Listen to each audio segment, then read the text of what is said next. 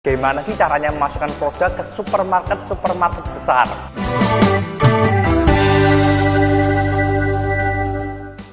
Halo guys, kembali lagi dengan saya Erik Kanadi. Hari ini kita akan belajar bagaimana sih caranya memasukkan produk ke supermarket-supermarket besar seperti Hypermart, Super Indo, Carrefour, dan supermarket-supermarket besar lainnya. Ada banyak hal yang akan kita bahas dalam topik hari ini, mulai dari cara berpikir kita untuk masuk produk ke supermarket, bagaimana cara menghubungi mereka, dan di akhir Erik juga akan mengajarin ke kalian rahasia untuk mencari distributor-distributor besar. Dengan masuk ke distributor-distributor besar, mereka akan membantu kita memudahkan untuk memasarkan produk-produk kita. Namun pertama kita perlu belajar dulu mental yang perlu kita miliki untuk masuk ke supermarket-supermarket besar. Seringkali orang berpikir bahwa dengan masuk ke supermarket-supermarket besar, mereka dapat menolong penjualan kita, mereka dapat menolong kita. Namun, hal ini menurut Erik kurang tepat. Untuk masuk ke supermarket-supermarket besar, kita perlu berpikir sebaliknya.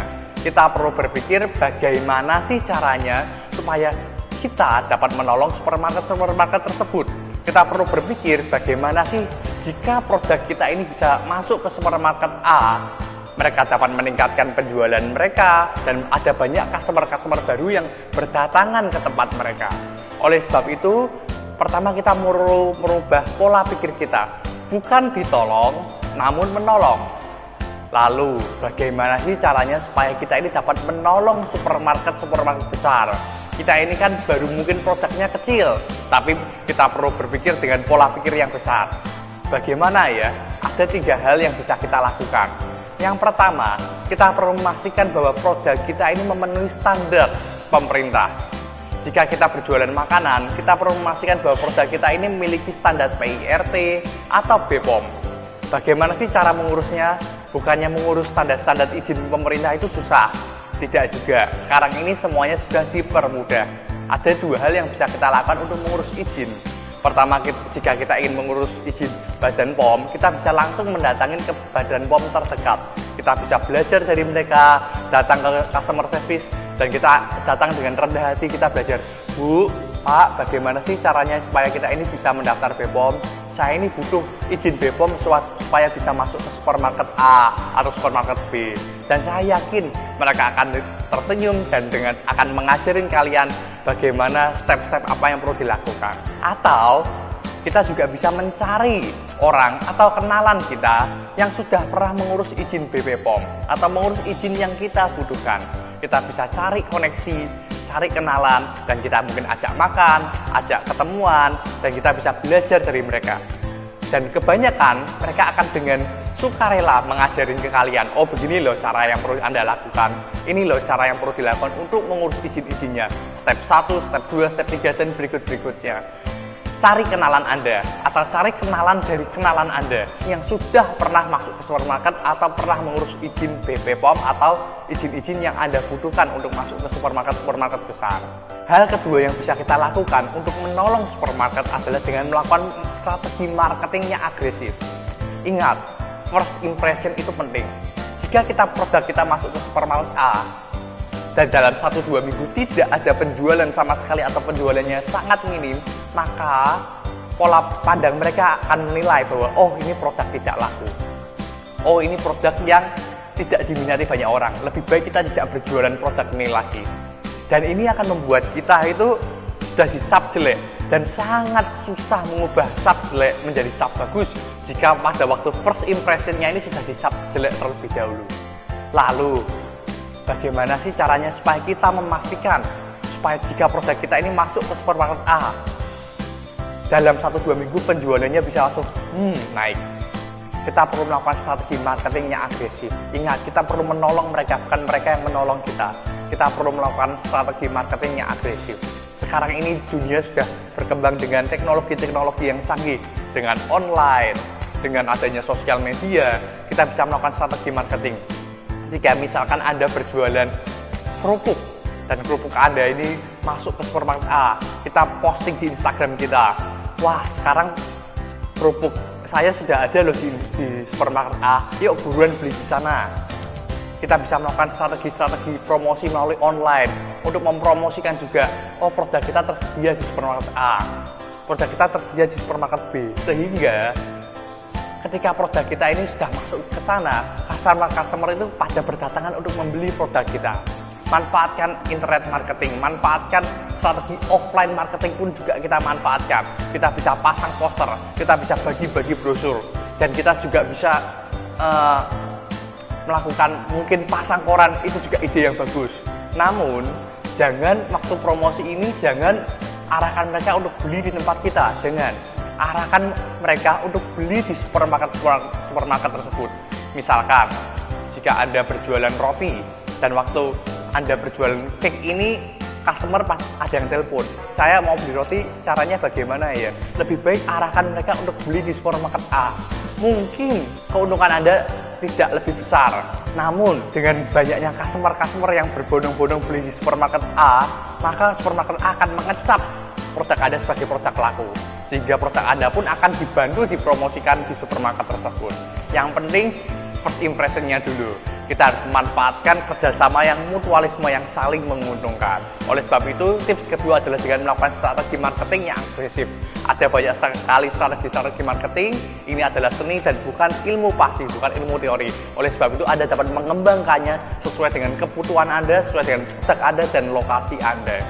Hal ketiga yang perlu kita lakukan adalah jangan pernah menyerah Ingat, ketika kita menawarkan produk kita ke supermarket A, mungkin Anda ditolak. Tapi jangan khawatir, lakukan lagi ke supermarket B, lakukan lagi ke supermarket C. Mungkin Anda analisa dulu, Anda survei and mapping dulu. Anda mapping dulu mana ya supermarketnya apa saja ya. Kita survei dulu. Kurang lebih di lokasi-lokasi mana ya. Cari dulu supermarket mana yang termudah untuk dimasukkan. Dan ingat, jangan pernah menyerah. Karena ketika Anda masuk ke satu supermarket, misalkan ke supermarket A, nanti Anda akan lebih mudah untuk masuk ke supermarket B, C, D, E, dan supermarket-supermarket lainnya.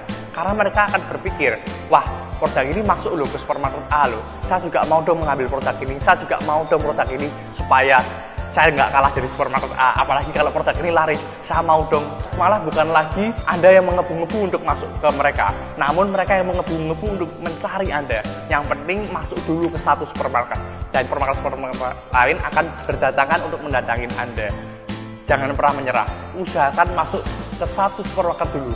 Memang yang pertama ini yang paling susah, tapi jika Anda berhasil masuk, pasti Anda akan mendapatkan wah hal-hal yang besar dan kemudahan-kemudahan yang anda miliki. Lalu, sekarang bagaimana sih caranya supaya kita ini bisa menghubungi mereka? Bagaimana sih caranya supaya kita ini bisa mendapatkan kontak-kontak dari supermarket? Tidaklah susah. Biasanya di supermarket-supermarket zaman sekarang ini sudah mempunyai website. Kita bisa mencari websitenya, kita bisa masuk ke websitenya, dan kita di sana ada bagian kontaknya. Kita bisa mencari mereka dan kita bisa menghubungi mereka. Atau kita bisa langsung mendatangi supermarket yang Anda ingin masukkan datang ke tempat mereka dan kita tanya Bu bagaimana ya supaya saya bisa masuk ke produk ini ya? Bu ada nggak sih nomor kontak dari bagian pembeliannya? Dan kita bisa menghubungi mereka dan mencari tahu bagaimana step-step apa yang bisa kita lakukan. Atau cara kedua adalah dengan kita mencari koneksi kita. Kita cari kenalan kita atau kenalan dari kenalan kita yang sudah pernah masuk ke supermarket tersebut. Kita tanya untuk masuk ke supermarket A ini saya perlu menghubungi siapa ya? Atau untuk masuk ke supermarket B ini saya perlu menghubungi siapa ya? Cari kenalan Anda. Cari koneksi dari koneksi Anda. Pasti ada yang sudah pernah masuk ke supermarket dan Anda bisa berteman dengan mereka dan belajar dari mereka. Bagaimana sih caranya untuk masuk ke supermarket tersebut? Siapa sih orang yang perlu dihubungin untuk masuk ke supermarket tersebut? Nah, sekarang ada teknik lain supaya kita bisa masuk ke supermarket supermarket besar dengan mudah yaitu adalah dengan mencari distributor-distributor. Masuk ke distributor ini memang hal yang menyenangkan karena dari sisi produksi kita hanya bisa fokus ke produksi saja dan tidak perlu fokus ke marketing. Dengan masuk ke distributor-distributor besar, mereka akan fokus memasarkan produk kita. Mereka dapat memasarkan produk kita dan kita hanya fokus saja ke sisi produksinya. Sekarang, bagaimana sih rahasianya mencari distributor-distributor besar, ada strateginya, ada triknya. Yang kita perlu kita butuhkan hanyalah modal handphone dan datang ke supermarket-supermarket saja. Yang bisa kita lakukan adalah kita bisa datang ke supermarket supermarket besar dan kita bisa foto. Biasanya di belakangnya, di belakang suatu produk itu ada nama distributor-distributor. Misalnya, jika Anda ini berjualan sabun. Anda bisa datang ke Hypermart atau Carrefour atau Super Indo dan Anda bisa cari ke bagian produk-produk sabun atau produk-produk pembersih lainnya. Kita ada cari produk yang Anda inginkan, Anda balik belakangnya dan Anda foto satu persatu. Foto sebanyak-banyaknya, cari 15 produk, 30 produk Anda foto. Dan di belakangnya itu ada tertulis, oh produk ini didistribusikan oleh distributor XYZ. Oh produk ini didistribusikan oleh distributor ABC.